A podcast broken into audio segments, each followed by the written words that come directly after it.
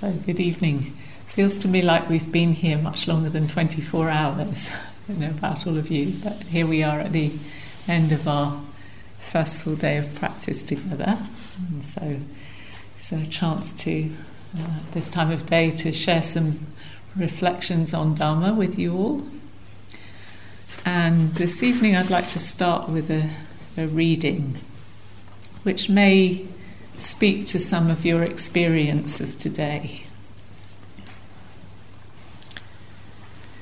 We never keep to the present.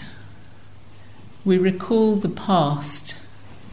We anticipate the future as if we found it too slow in coming and were trying to hurry it up. Or we recall the past as if to stay its too rapid flight.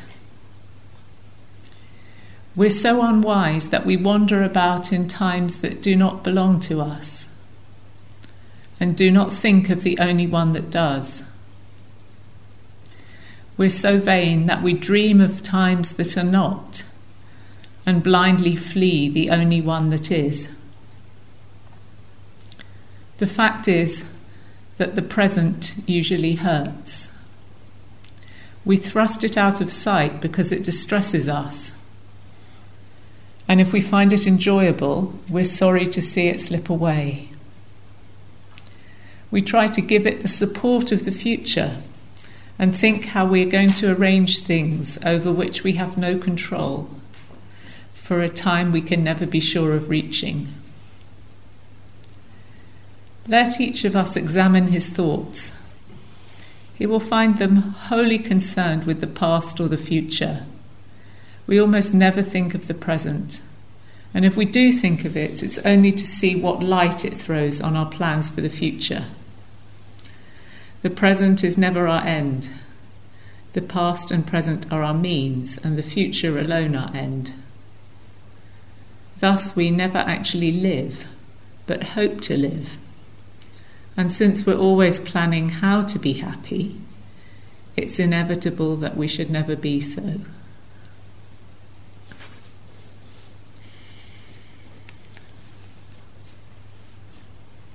So you may have caught at least moments like this arising in your day to day. I certainly have myself. And uh, this really could have been said by anyone at any time, but it was this particular um, reflection on our human predicament comes from Blaise Pascal, who was a 17th century French philosopher. But this is precisely the problem that uh, the Buddha pointed out, and that um, many thinkers before him and after him, spiritual teachers, have uh, pointed out. This our, our perennial inability to live uh, and find satisfaction in the present moment. And it's kind of paradoxical, really, for us that it's so difficult to stay present. You might have found that happening today and at the same time, the present moment is impossible to get away from. So, all the things that bug us are also here in the present moment, and we can neither get away from it when we want to get away from it, nor stay in it when we want to stay in it. And actually, this is, uh, you know, the body comes into both these, these uh, sides of the paradox, if you like, that the body is our great friend, ally, and support for this endeavour of staying present. But it also, uh, you know, is what we can't get away from either. The, the, the difficulties that we experience in the present moment are experienced through this body, and a lot of them have to do just with this predicament of being born a human being in a human body. So, this sort of sounds like a pessimistic observation that the present moment usually hurts. And that's not a, a, to deny that the present in the present moment there can be profoundly pleasant experiences. But any pleasant experience that we that we uh, have in the present moment, often, very often, we get then caught up in the, the project of, well, how can I sustain this or get more of it? How can I make sure that it doesn't go away? Or we start uh, comparing future moments, like, you know, you have a, a good what feels like a good meditation. Usually, if a, a, meditation is pleasant, we decide it's a good one, and that's a whole other question to investigate. But then we suffer later when our subsequent meditation doesn't do what the one before did. Yeah? So these pleasant experiences pass and they're over too soon. But this isn't this isn't uh, just a useless pessimistic observation. This is actually exactly what the Buddha was pointing to in his teaching on the noble truth of suffering, the first what's called the first noble truth, when he said there is this thing called dukkha, which we translate as suffering or unsatisfactoriness, or sometimes these days people translate it as stress and but really this it spans the whole spectrum from just a mild sense of unsatisfactoriness to a really um, deep sense of anguish and uh, the experience that we have in the most uh, difficult situations of life.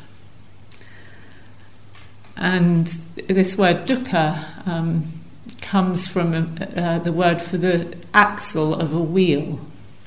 And uh, du is uh, bad or difficult. It's like the kind of a negative prefix. So the opposite of dukkha is sukha, that which is or ease or contentment. But dukkha is difficulty or unsatisfactoriness, and it's the, the wheel that doesn't fit properly on the axle, so it rubs and chafes, and there's a sense of friction there. And I think this sense of friction is actually a very good way of understanding dukkha. It's the friction of the pleasant moment.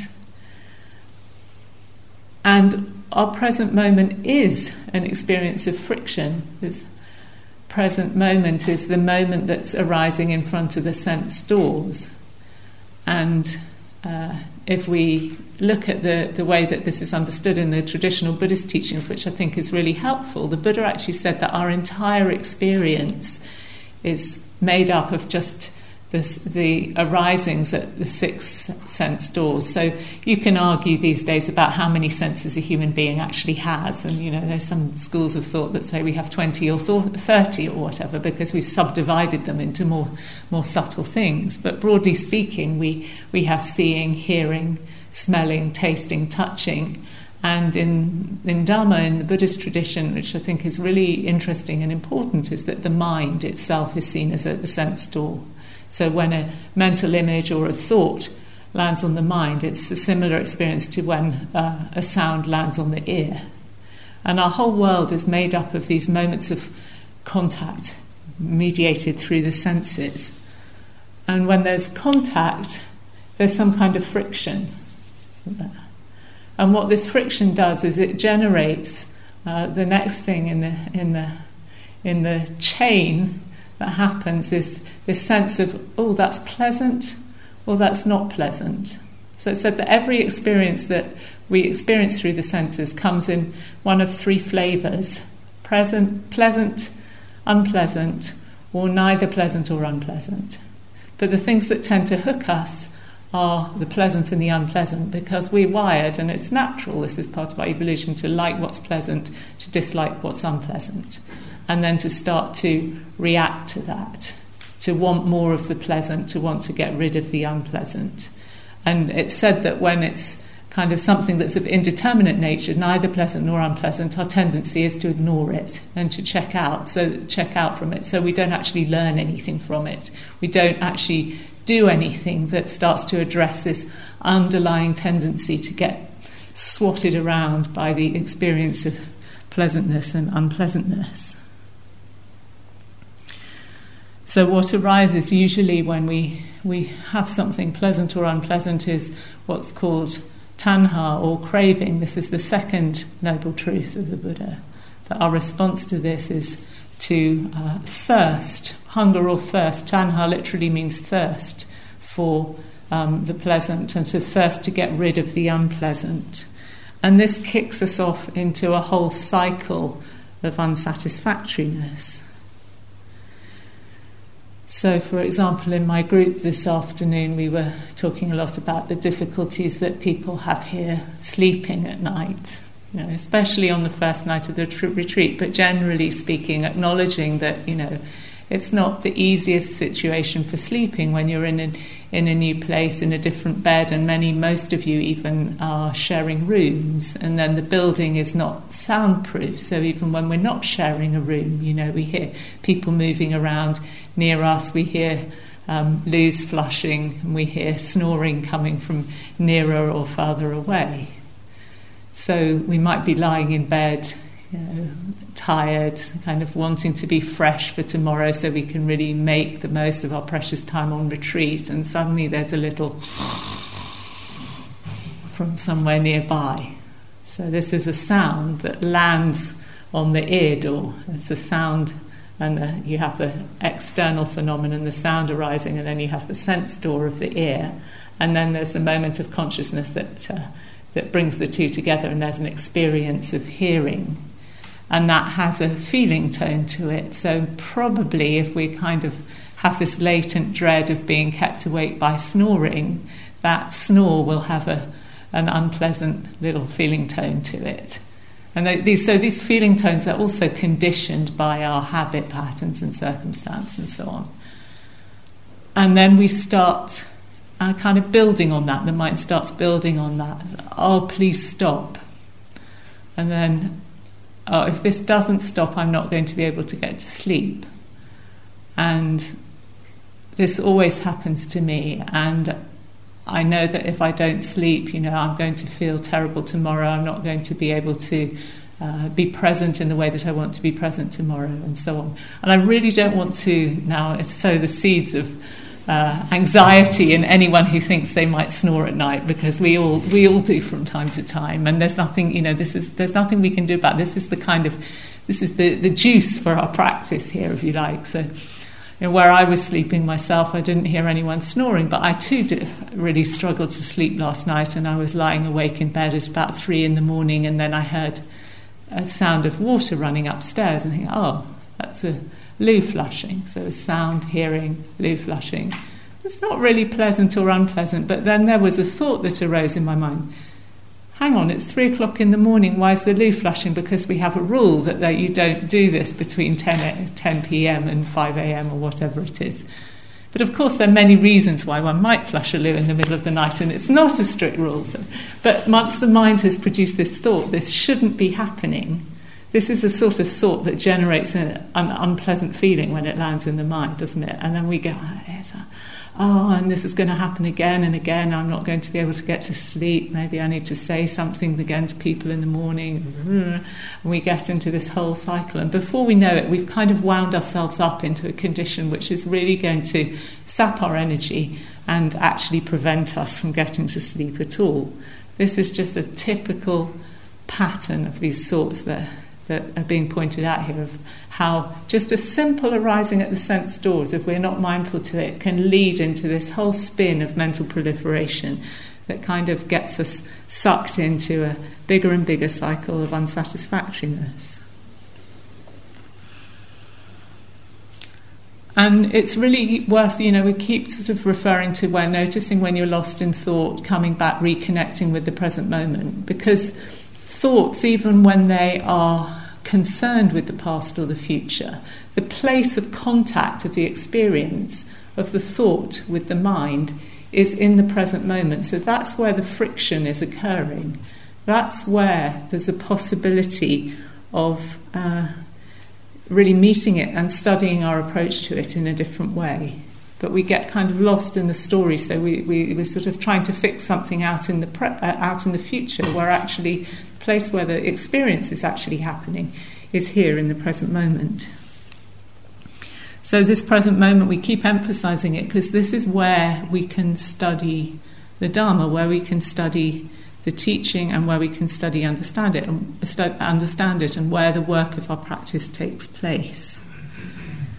So the, the, the epithet that the Buddha used for his own teaching is sanditiko, which means apparent here and now, or visible in the present moment. So it's not teaching some esoteric thing that's kind of way out there that we might understand after our deathbed or something like that, but it's actually pointing to our immediate experience.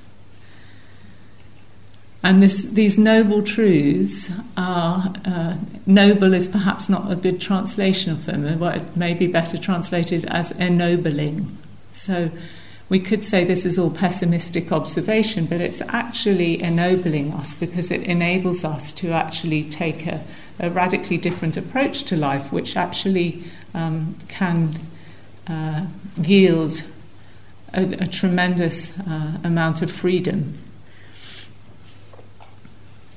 So each experience of contact can be uh, met with awareness or without awareness. And the, the awareness of it changes everything. So we've been emphasizing mindfulness of the body because the body is a place where we can stay centered enough to actually uh, witness this experience, this, this impingement from the outside, if you like, with more clarity. And it's the place from which we have to navigate uh, our experience. So the, the, Buddha said that mindfulness of the body is uh, perhaps one of the most important, in some contexts, the, the most important uh, pathway to to our freedom. And he, he has this image which I like of the six sense doors being like six animals who all belong in a different habitat. So, like an eagle, a jackal, a monkey, a, I can't remember what they all are, the things that we don't have roaming around here in uh, Devon in 2017. I think there's a crocodile in there and so on. But they, they, all, they all naturally live in a different place, but they're all, they're all tied together with one rope and they're constantly pulling one another in different directions. And the whole thing is deeply unsatisfactory for everybody. And he says if you have mindfulness of the body, it's as if you can take a great big uh, solid post and drive it into the ground. And then each of the animals is roped not to one another, so they're all pulling pulling each other around in a, in this kind of circle, but um, each one is roped to the post in the middle. And so eventually it gets tired of pulling against the post and it just kind of sits down quietly. And so we start to have a sense of um, choice or mastery, not over the senses themselves, but over our, our response to them. So the teachings talk a lot about sense restraint. Um, but this doesn't mean cutting ourselves off from sensory experience or denying our lives as sensual beings. It means uh, becoming skilled at unhooking ourselves from the, the tug and the push and the pull of the senses. And so, cultivating this sense of centeredness and balance, you can see how, like in a lot of the qigong we've been doing, it's almost like you're you're training your body to be there, like a post in the middle of experience, and this sense of rooting rooting the feet into the ground. We feel that we have more stability, actually more poise, from which we can actually um, start to approach some of these impingements. There's a, great Tibetan teacher from the last century, Dilgo Khyentse Rinpoche. He said that our everyday practice is simply to develop a complete acceptance and openness to all situations and emotions and to all people. Experiencing everything totally without mental reservations and blockages, so that one never withdraws or centralizes into oneself. I think by centralizes means like collapses into oneself. This produces a tremendous energy that is usually locked up in the process of mental evasion and a general running away from life experiences. So, this is setting a very high bar for what's expected of a practitioner in response to life's experiences.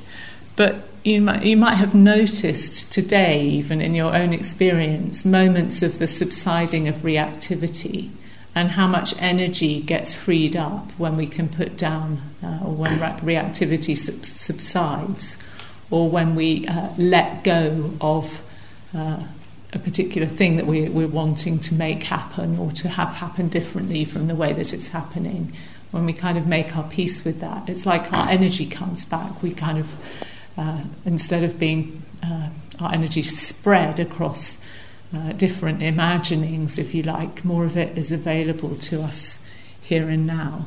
So I invited you earlier to notice the experience of waiting. Maybe you've noticed moments of catching yourself waiting and you're kind of stretched out energetically between here and now and that beloved moment in five minutes' time when somebody might mercifully ring the bell at the end of the meditation.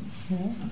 When we notice that happening and we make that choice to just come back, okay, just to be with this breath, that more energy becomes available.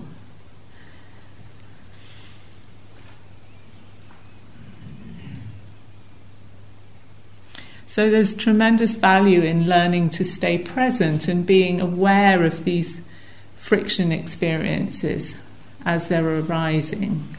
Okay. To be able to stay present even uh, alongside in the face of an unpleasant experience.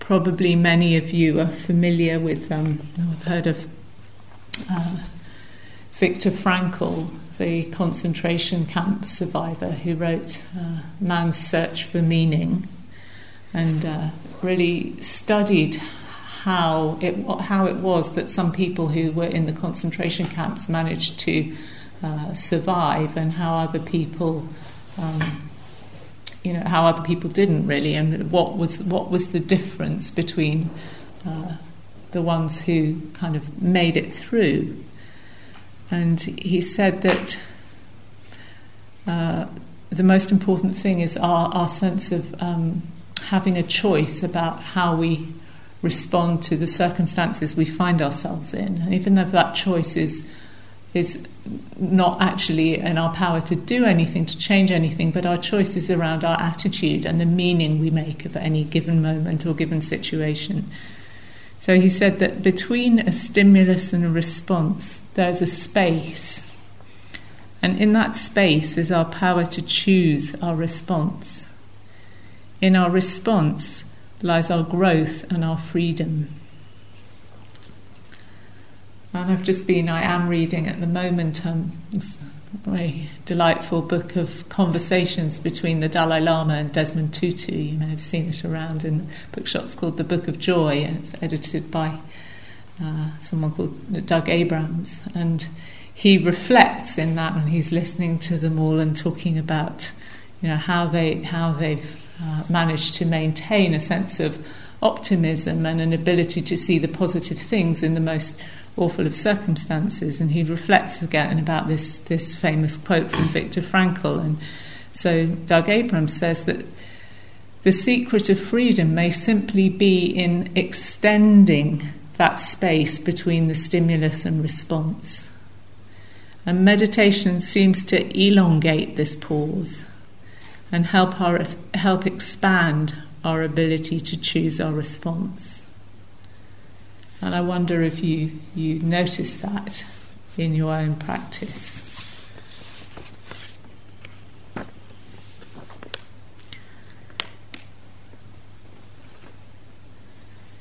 So when we when we are able to pause, we have the possibility of, of freeing ourselves from our restricted habitual ways of reacting to unpleasant stimuli.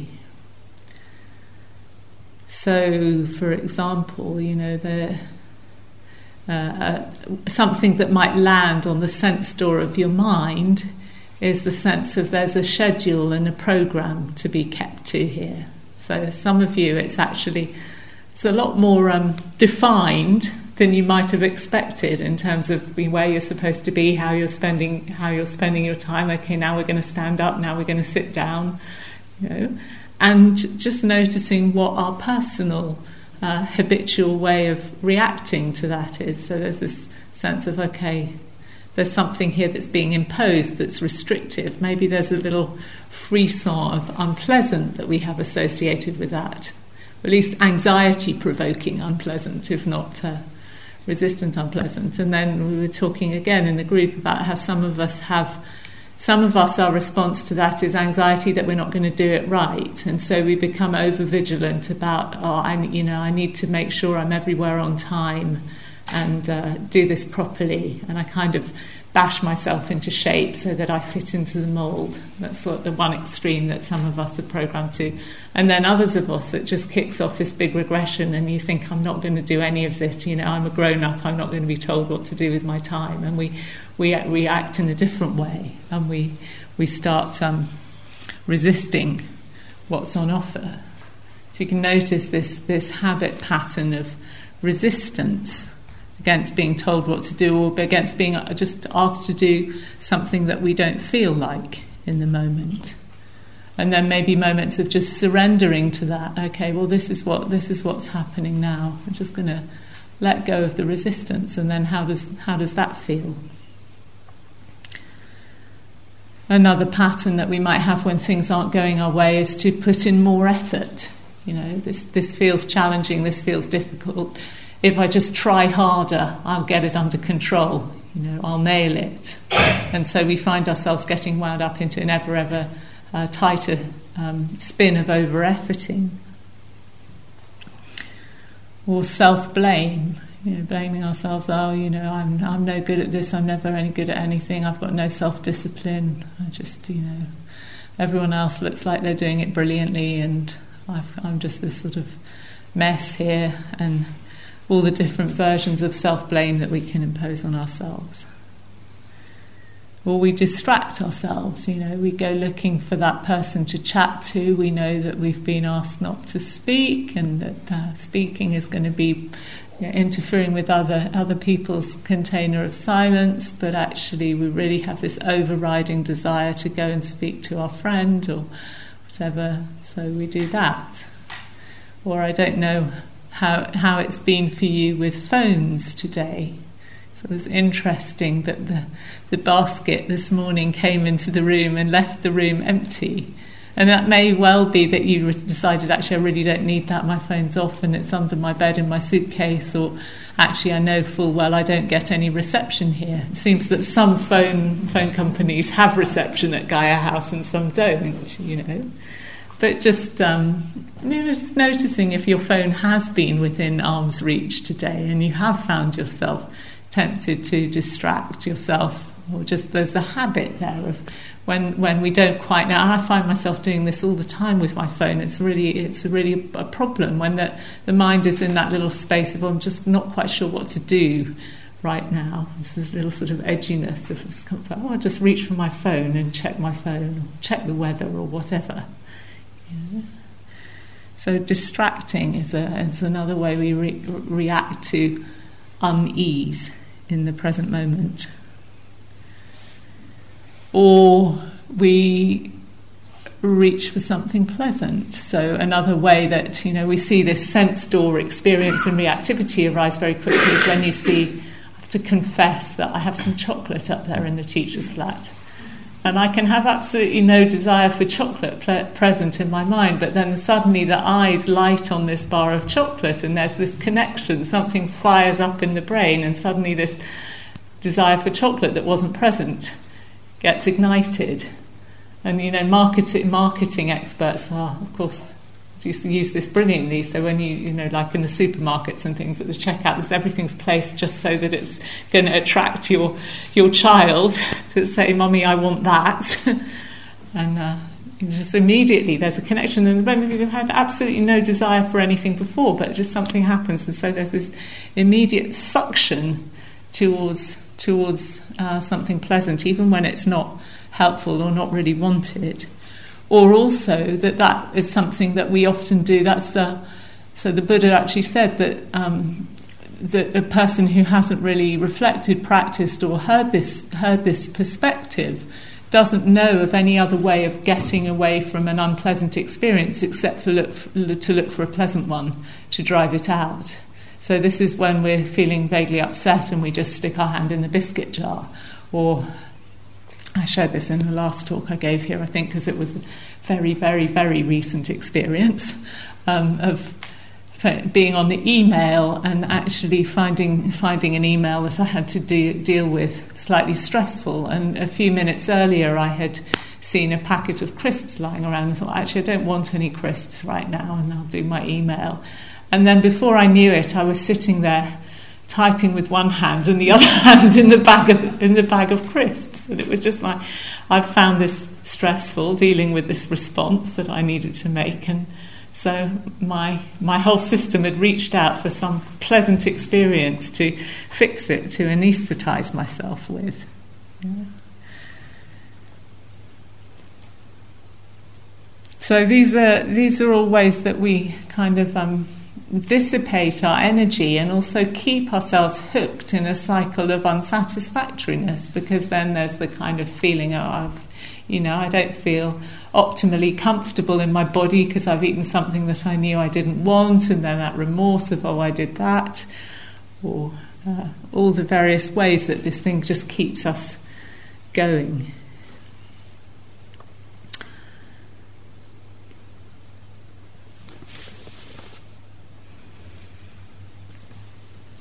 So what do we what do we do with all that? You know? This is where the practice of awareness is so important because it gives us a chance to press the pause button on these habitual patterns and also to get to understand them a lot more and we'll it will explore them more over the over the course of the next few days and more of more of these patterns but we have the chance at least to to get some perspective on them, to notice them when they're arising, and to pause, to stop, to take a breath. Uh, and if we begin to familiarize ourselves with these patterns and to see them in operation, then they begin to lose their power over us. So, the attitudes that we've been cultivating today, the attitudes of curiosity, you know, of non judgment, and of allowing, you know, this is all moving ourselves out of the terrain of reactivity and into the possibility of response, if you like, of choosing, choosing a skillful response, not being caught in habit. And you don't have to wait till you're a perfect being free from all these kind of, uh, you know, uh, maybe overly sticky relationships with the chocolate bar or whatever before you can do any of this. To just bring interest, curiosity, non judgmentalness, and interest in the, in the patterns of the heart and mind, a bit like the way that a, a, a botanist would observe you know, things in nature. We don't have to take it all personally as being my personal defect. We all have variations of all these patterns. We just get interested. Oh, this is this is how minds and bodies are wired up. This is how it works. If I put in a bit more of this intention or this this attitude, what effect does it have? If I follow this impulse, what effect does it have?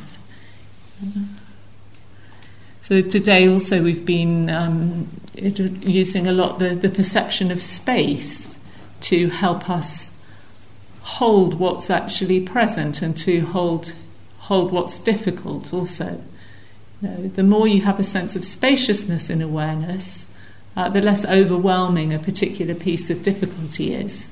So there's the, the, the usual image that's used is of having a teaspoon of salt if you, if you dissolve a teaspoon of salt in a cup of water, the water will taste very salty. But if you dissolve a teaspoon of salt in a lake, uh, it's barely noticeable. That's the same with our you know, difficult mind states, difficult experiences. We have a sense that actually awareness is containing this and dot dot dot dot dot becomes uh, much less likely to knock us off our perch or off our post, if you like. And the same for this sense of rootedness into the earth, the connection with the earth. So the Buddha statue behind me is in this classic earth touching gesture, which is what the, the Buddha did when the forces of, of um, doubt or temptation came to argue with him. He would recognize and say, I know, I know, I know what this is. And he, to touch the earth, to actually call on the earth to uh, witness his right to sit there, to retain his seat, to stay awake in the face of uh, the different uh, temptations and challenges that pass through even the mind of a Buddha.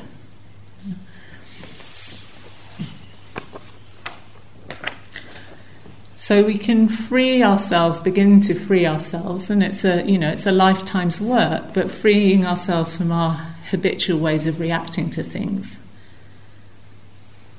And we can also um, free ourselves or um, expand our free ourselves from or expand our habitual ways of seeing things. So one of the, the blessings of retreat is that we have time to the time to uh, see things, perceive things, explore things afresh. You know, I think. Uh, you know, thinking of various friends and family that I live with or spend lots of time with who manifestly doing things in a really counterproductive manner and aware that they're doing things in a counterproductive manner but have that sense of I'm so, I'm too busy too busy to think about how I might do this differently. Yeah. And we've probably all been there in some circumstances and yet so these kinds of times of retreat we're really creating space to watch uh, the patterns of the heart and mind uh, give us a give us a chance to actually see things in a different way. So one of the, a beautiful image somebody brought today was of um, the painters, a painter who you know a good painter looks directly at something and paints what they see. they don't say. Uh, oh, I'm, go- I'm going to paint that vase of flowers, and a vase of flowers looks like that. So I'll paint it like that. You paint, you paint what you see, not your idea of what a vase of flowers looks like. So I've got this a pair of slippers that has uh, on one side a red apple and on one side a white apple. And one of the reasons I chose that pair of slippers, is it reminds me of a story from Tara Brach where she she talks about a child who was asked, a primary school child who was asked by her teacher to draw an apple and she drew this apple and it was white. And uh, the teacher said, "You need to you need to colour in your apple. You know why? Why? What's?" And she had this whole discussion with the girl. Well, what colour is an apple? And the girl insisted an apple is white. And the teacher said, "No, they're red or they're green." And then it eventually measured. The girl said, "If you cut the apple open, the apple is white." You know, but we sort of have this assumption that apples are red, red or green don't we? We sort of get we get our minds and our perception get habituated to viewing the world in a certain way, and we lose a lot of our creativity. And then our, our reactions also come from our habitual or our reactions to our habitual ways of seeing the world. So this is another space where uh, there's a possibility for a different response. If not, not only that we're just seeing the same thing and that we respond to it in a different way, but actually we might actually start to see things differently, and that evokes a different response. So I also wanted to share uh, a bit of reading from um, a book by uh, someone called Jacques Lusseyran, who was a French resistance hero at the age of 17 or so. But he, uh, he was born and brought up in Paris. And he, I don't know what happened, but when he was a young boy, he was involved in an accident where he became blind. And he uh, eventually wrote this autobiography called uh, And Then There Was Light about his experience. I think his whole experience, but particularly the, the bits that I want to read from, was where he's talking about his experience of after becoming blind as a young boy. And this is actually from um, an anthology by um, Christina Feldman and Jack Kornfield. But anyway, this is Jacques Lusseyran. So he says, It was a great surprise to find myself blind. And being blind was not at all as I imagined it, nor was it as the people around me seemed to think it. They told me that to be blind meant not to see. Yet how was I to believe them when I saw? Not at once, I admit, not in the early days after my immediately after my operation. For at that time I still wanted to use my eyes. I followed their usual path. I looked in the direction where I was in the habit of seeing before the accident. And there was anguish, a lack, something like a void which filled me with what grown ups call despair. Finally, one day, and it was not long in coming, I realized that I was looking in the wrong way. It was as simple as that. I was making something very like the mistake people make who change their glasses without adjusting themselves. I was looking too far off and too much on the surface of things. This was much more than a simple discovery, it was a revelation. I began to look more closely, not at things, but at a world closer to myself, looking from an inner place to one further within, instead of clinging to the movement of sight towards the world outside. Immediately, the substance of the universe drew together, redefined, and peopled itself anew. I was aware of a radiance emanating from a place I knew nothing about, a place which might as well have been outside me as within. But radiance was there, or to put it more precisely, light. It was a, it was a fact, for light was there. He, he goes on a lot to talk about his experience of, of light inside himself and of uh, his sense of seeing. But I, what I want to read is a little uh, a bit of what he has to say about sound and about touch. This is really relate, I feel, to our meditation practice. So he says, How could I have lived all that time without realizing that everything in the world has a voice and speaks? not just the things that are supposed to speak, but the others, like the gate, the walls of the houses, the shade of trees, the sand, and the silence. Still, even before my accident, I loved sound, but now it seems clear to me that I didn't listen to it. After I went blind, I can never make a motion without starting an avalanche of noise. If I went to my room at night, the room where I used to hear nothing, the small plaster statue on the mantelpiece made a fraction of a turn. I heard its friction in the air, as light a sound as the sound of a waving hand. Whenever I took a step, the floor cried or sang. I could hear it making both these sounds, and its song was passed along from one board to the next, all the way to the window, to give me the measure of the room. It was as though the sounds of earlier days were only half real, too far away from me, and heard through a fog.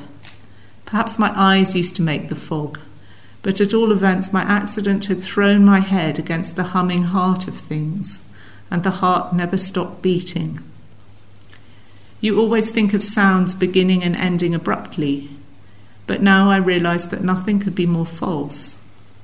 Now my ears heard the sounds almost before they were there touching me with the tips of their fingers and directing me toward them.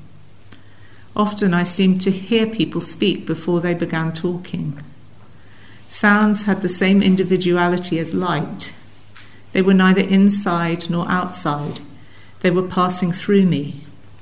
They gave me my bearings in space and put me in touch with things. It was not like signals that they functioned, but like replies. And then a little bit that he says about touch. When I had eyes, my fingers used to be stiff, half dead at the ends of my hands, good only for picking up things. But now each one of them started out on its own.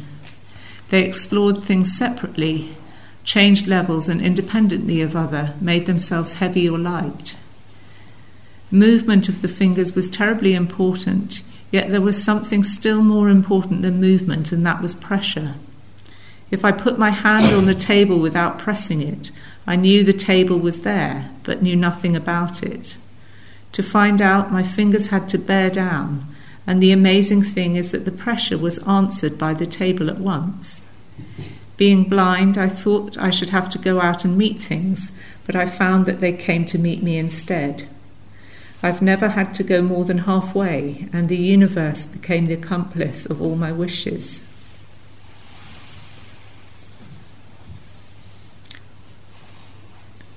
Touching the tomatoes in the garden and really touching them, touching the walls of the house, the materials of the curtains and a clod of earth, is surely seeing them as fully as eyes can see. But it's more than seeing them, it's tuning in on them and allowing the current they hold to connect with one's own like electricity. To put it differently, this means an end of living in front of things and a beginning of living with them. Never mind if the word sounds, if the word sounds shocking, for this is love. You cannot keep your hands from loving what they have really felt.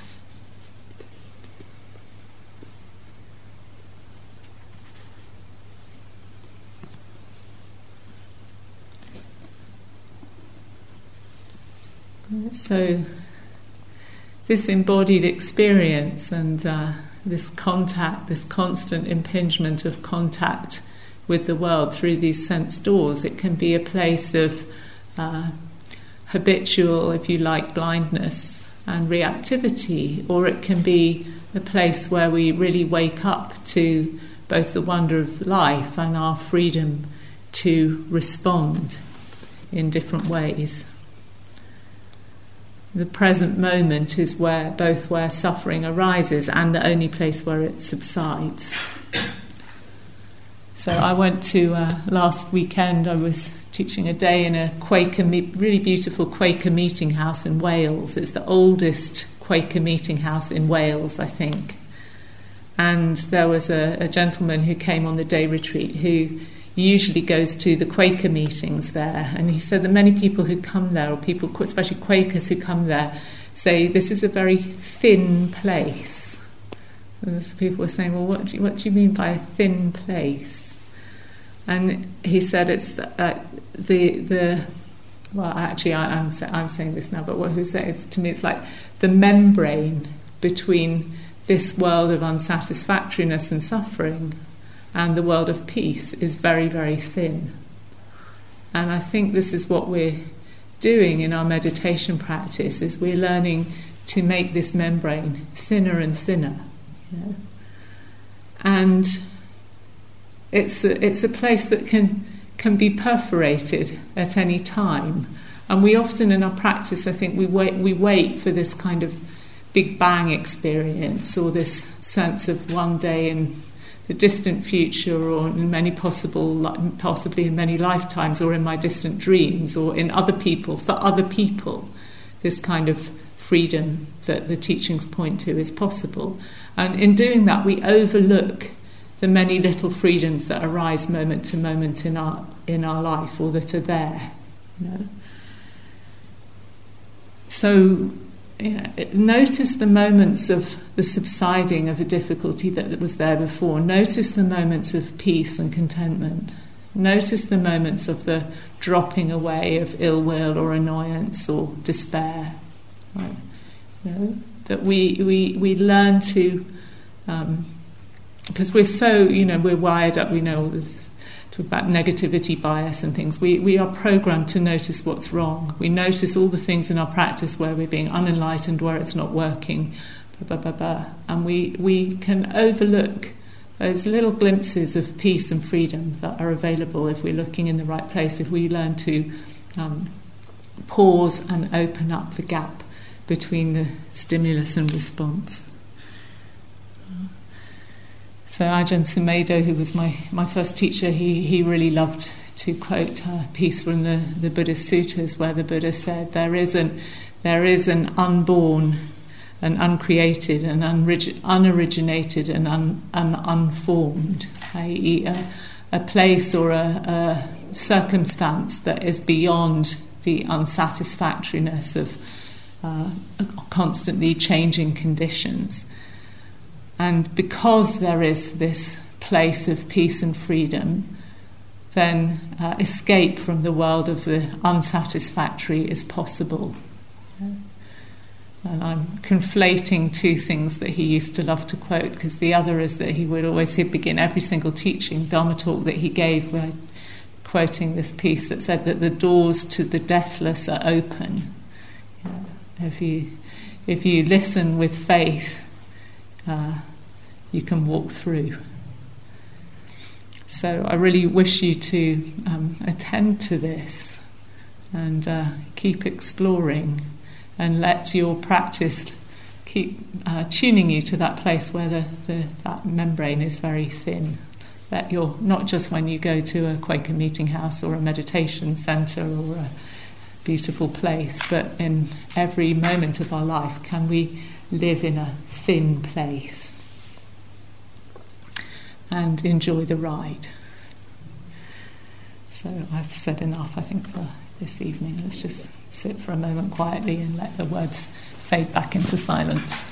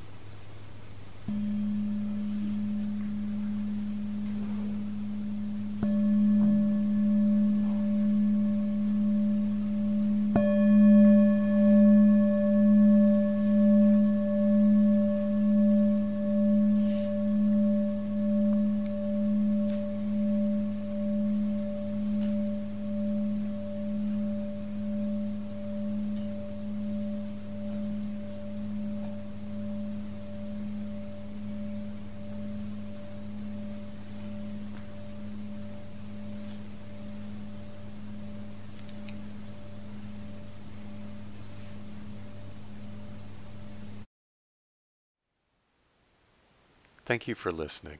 To learn how you can support the teachers and Dharma Seed, please visit dharmaseed.org slash donate.